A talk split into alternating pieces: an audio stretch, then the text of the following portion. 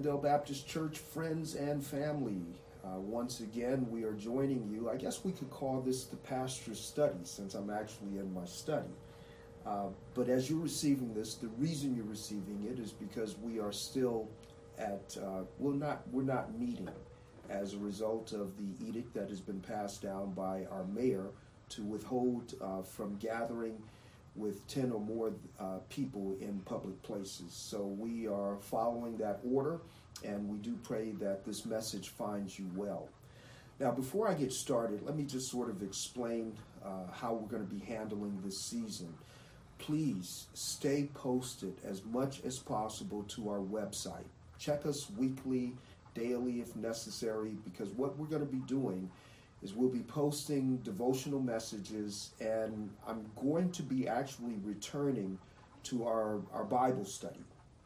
So even though I'm taking a diversion from our Sunday preaching through the book of James, I am going to continue our Wednesday Bible study through the book of Revelation. So stay posted or stay tuned in, and we will have postings for our weekly Bible studies. I'm not sure at what schedule we'll be recording for the devotional messages, but we will take into consideration the fact that we're entering into Passion Season. And if we are not allowed to meet prior to Resurrection Sunday, then one of our devotions will be devoted to that as well. So please keep posted, stay up to date by looking on our website and see what's posted. And I want to say thank you to Zena Wilson and Sam and others who have devoted either equipment or expertise in allowing us to do this, because if I were doing this on my own, well, you kind of know how that would go. Also, we want to say take this time, as we are not able to meet and see one another face to face, please take to heart our responsibility to reach out to one another. I heard someone reference, actually was a medical doctor that used the term social, when someone used the term social distance, he said, I don't really like that, or it was a lady, she said, I don't really like that designation, social distance. She said, I'd rather you refer to it as physical distance. And the point that she made is that as creatures, as human beings, it's dangerous for us to think about being disconnected socially. So even though we're not able to see one another physically at this time, we are still connected. And so we're not socially distant. We are physically distant. We're not able to see one another face to face. And the last time we met, it's not always comfortable to shake hands at this point. But don't let those physical restraints somehow make us comfortable with not seeing one another. So we do encourage you, call one another. And as I always tell you, when we gather, make it a point. I know there are people you're going to talk to no matter what. In fact, you'll talk to them 5 or 6 times. As you're listening to this message, you're ignoring their phone calls or whatever. But make it a point to reach beyond your normal circles and go through your church roster, go through your prayer list. And even if you need to, call the office to get phone numbers so that we can connect with others that are part of the body that we would not ordinarily speak with. So I encourage you to do that. Also, let me remind you that we're going to be using this medium as a way of still reaching out and sharing God's word with you. But understand that this is not a supplement, or this is not to replace the church. I don't believe that there's anything, I know people talk about the e-church or online church. Online is a vehicle used by church. The church is the body of Christ, and the church assembled is not us looking at our devices as a regular diet, but we do use these things, all of the tools and technologies that are available to us as a supplement to the primary purpose of gathering together to hear God's word, to connect with one another. So this isn't to replace. This isn't a wave of the future. This is us reacting to the moment so that we can still remain connected to those who are in the body of Christ and continue our ministry of the word as much as we can given these circumstances. We're even making preparation for a special way in which we can share the Lord's Supper. So please, again, stay tuned to our website, and we will give you instructions concerning that. But on first Sunday, it is our intention to be able to share at the same time from the Lord's Supper. Now, what I want to do today is take a moment in preparation for the week of Passion to look at a particular passage from the Gospel of John. John chapter 1, and we'll look at verses 4 and 5, and particularly verse 4, but I'll read verses 4 and 5. John chapter 1, verses 4 and 5. In him was life, and the life was the light of men. The light shines in the darkness, and the darkness has not overcome it. Now, I know it's always difficult when you come into the middle of a passage to get a sense of context. The context of this passage is verses 1 through 3, where the Apostle John makes a few things very clear. Number one, he personifies the Word. He makes it clear that when he's speaking of the Word, he's not talking about a word that comes out of someone's mouth, but the Greek term there is logos, which means the logic or the mind. But in essence, he's saying that the Word is a person, and the Word is divine, and the Word is eternal. And what he's designating as Word here, he is saying is responsible for everything that was created. He says there was nothing made that was not made by him, and by him, he's referring to the Word. To further underline the fact that the Word is a divine personage, in verse 4, John says, in him was life. And there are at least two ways that we can understand that phrase, in him was life. On the one hand, in terms of his deity, this affirms the fact that the Word who became flesh, who is Jesus, this affirms the fact that Jesus is divine, because only God is the source of life. Therefore, he's identifying the Word as a life source. But I think there's another way we can look at this phrase in terms of Jesus being life. In him was life. And that's in conjunction not just with his deity, but with his incarnation. Jesus is life in that he is the source of life, but he is also life in the sense that he is a source of life for us spiritually. In fact, it's in John's Gospel, chapter 10, where Jesus himself says, I have come that you may have life, and that more abundantly. The other thing that John says in this passage, not only is Jesus life, but he says that the life that is in him is light for men. Now, in those two phrases, what he's doing is he's combining two of the most profound metaphors used in scriptures to describe the fallen human condition. Two metaphors, two expressions that are used in metaphorical ways to describe what it means to be fallen. Darkness, or to be dead, and then to be in darkness. Let me begin with the words of the Apostle Paul in Ephesians chapter 2, verse 1, and he alludes to it a few verses later as well. But in Ephesians chapter 2, verse 1, Paul says, you were dead in trespasses and sins. So that's one way of describing the spiritual condition of fallen humanity, dead in trespasses and sins. To be spiritually dead means at least three things. It means, one, to be out of fellowship with God. Later in chapter 2, Paul goes on to talk, chapter 2 as well as in chapter 4, but he talks about being alienated from God. He addresses this specifically in chapter 4, that the fact that we are dead is to be alienated from God. Oftentimes, in speaking of natural death, when we speak of physical death, we say that physical death is the absence of the soul from the body. So spiritual death is the absence of fellowship, or the lack of fellowship between us and God. So it's to be, it's manifest in the physical exile of Adam from the Garden of Eden. So to be out of fellowship is one of the things that is meant by being spiritually dead, alienated from a life of God. Secondly, to be spiritually dead is not only to be out of fellowship or to be separated from God, but it also means to be unresponsive to the will of God, to be unresponsive.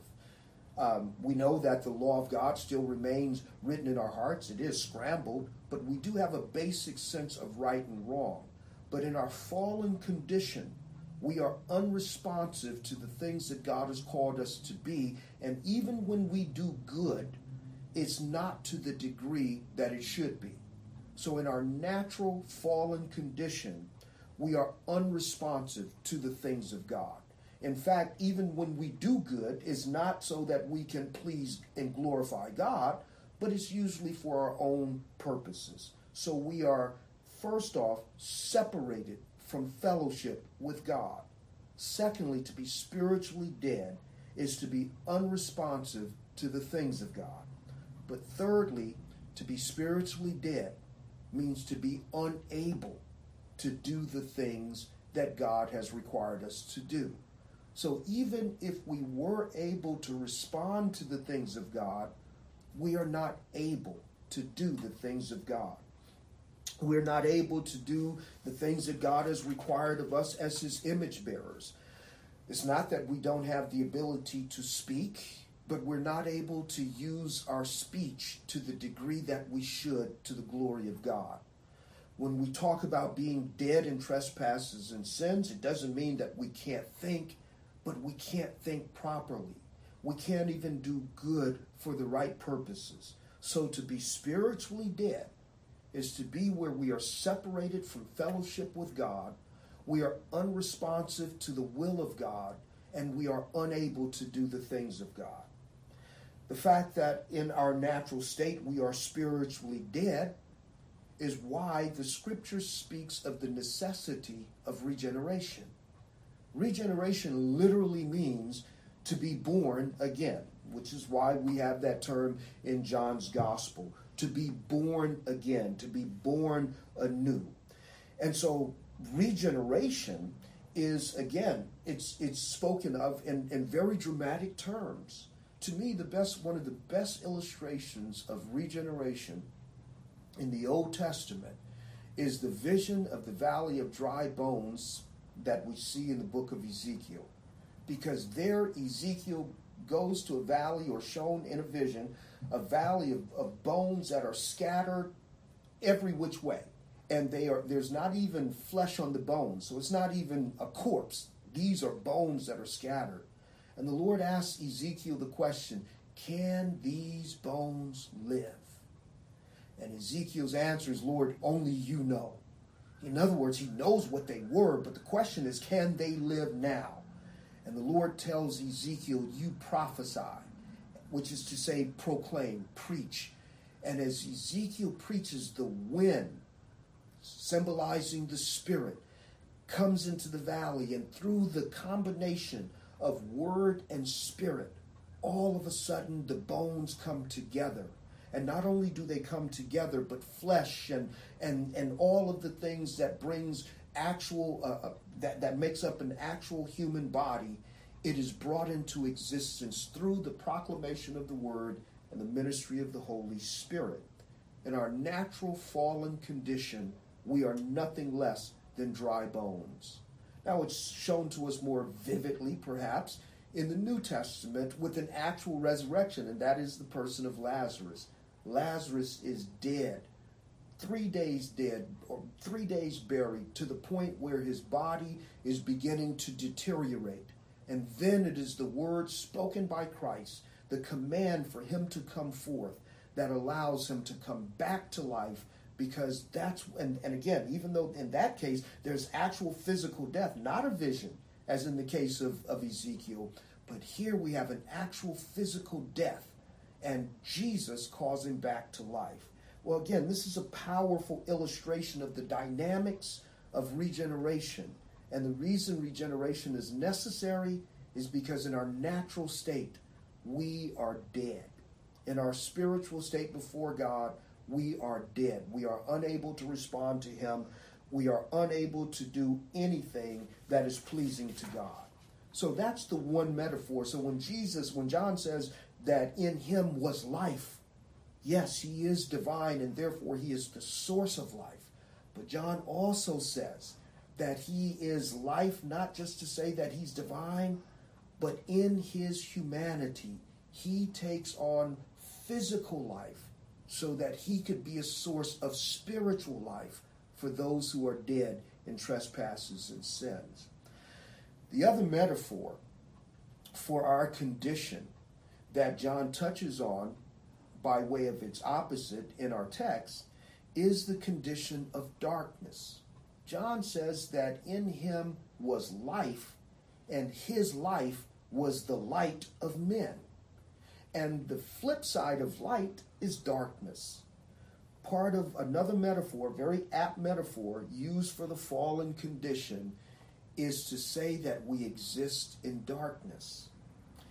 Peter, in 1 Peter chapter 2, verse 9, describes salvation as being called out of darkness into his marvelous light. Paul, in Colossians chapter 1, verse 13, uses similar language when he describes salvation in this way. He says, "For he has rescued us from the dominion of darkness and has brought us into the kingdom of his beloved Son." Now, just as spiritual death does not mean no physical ability, spiritual darkness does not mean that we are just blind. But what it does mean, if physical to spiritual death means that we are not able to be and do what God has called us to be and do, then to be in spiritual darkness does not mean that we don't see and that we don't understand. But what it does mean is that we don't see and we don't understand as we should. Jesus, using that same analogy and that same metaphor in the Gospels, he says that the eyes are the light of the lamp of the soul, and it lets in light. Now, if that light is darkness, he says, then how great is that darkness? And his point being is that in our natural state, we are actually seeing through, we think we're seeing light, but it's not until we have been regenerated that we have a new life source.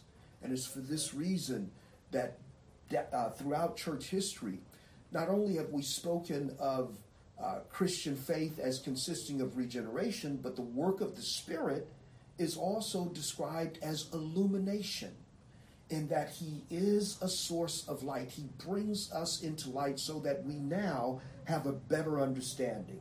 So spiritual death does not mean the absence of physical ability.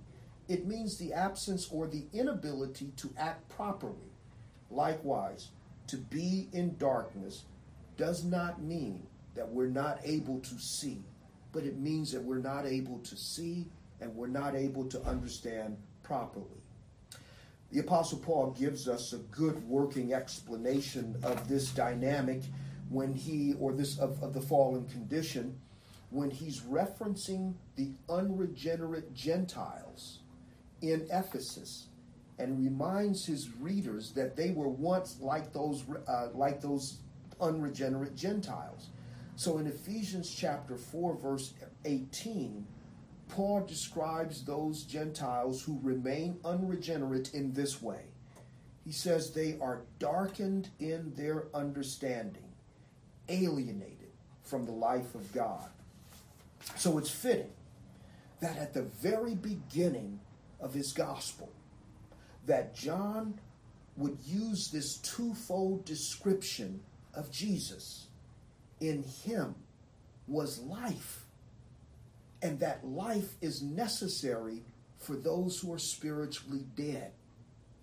Then he says that that life that is in Jesus is our light. So in other words, this statement is a good expression, a good summary of the necessity of the physical ministry of Jesus. In fact, it's a great companion to what is one of my favorite Advent verses, which is John chapter 1, verse 14, where John says, "And the Word became flesh and dwelt among us." Well, one could ask the reason, the question, what is the reason for the Word becoming flesh? The Word, the eternal second person of the Godhead, became flesh so that he would be a life source, a spiritual life source for those who are dead in trespasses and sins. And in his living, he would grant to us light, a better understanding of ourselves, a better understanding of the world in which we live, and a better understanding of God. Brothers and sisters, understand that all of us think we know, but in our fallen state, what we know is shrouded in darkness. And the struggle for those who are in Christ is to allow the light of the gospel reflected in the life of Christ to overcome the darkness that makes sense to us. So in all of our interactions, we act according to the light that we allow to dominate. We don't bring light in. Light has come to us, and it is our responsibility to make sure that we subdue the darkness, because he has already transferred us from the kingdom and the dominion of darkness into the kingdom of his marvelous Son, or as Peter says, out of darkness into his marvelous light. As we enter into the the season of our Lord's Passion, it does include the climax of human darkness, because ultimately human darkness brings us into a crash, into a collision with the ultimate light himself, and that is with God. That is what judgment is. It is God dealing with darkness that is the result of our rebellion against his law and resistance to his will. And so this season of our Lord's Passion is the eternal, magnificent light of God, the second person of the Godhead, clothed in human flesh to show us what it really means to be human. And he lives a life of fellowship with God throughout the course of his earthly ministry, so that on Good Friday, he could offer up the life that God has required of us, so that he would bear in his flesh judgment and condemnation that we have deserved, so that we could experience true life, which is fellowship with God. And that fellowship with God is the light by which we are to live the rest of our lives. The Word was made flesh and dwelt amongst us, and we beheld his glory, the glory as of the only begotten Son of God. What took place on Good Friday is that the Word made flesh took our wrath. But what we experienced on Resurrection Sunday is the light overcoming the darkness. And so we are his, and we are now seated in his kingdom of light. Let these two truths resonate with us as we serve God in the midst of these troubled times. Look forward to being with you again soon.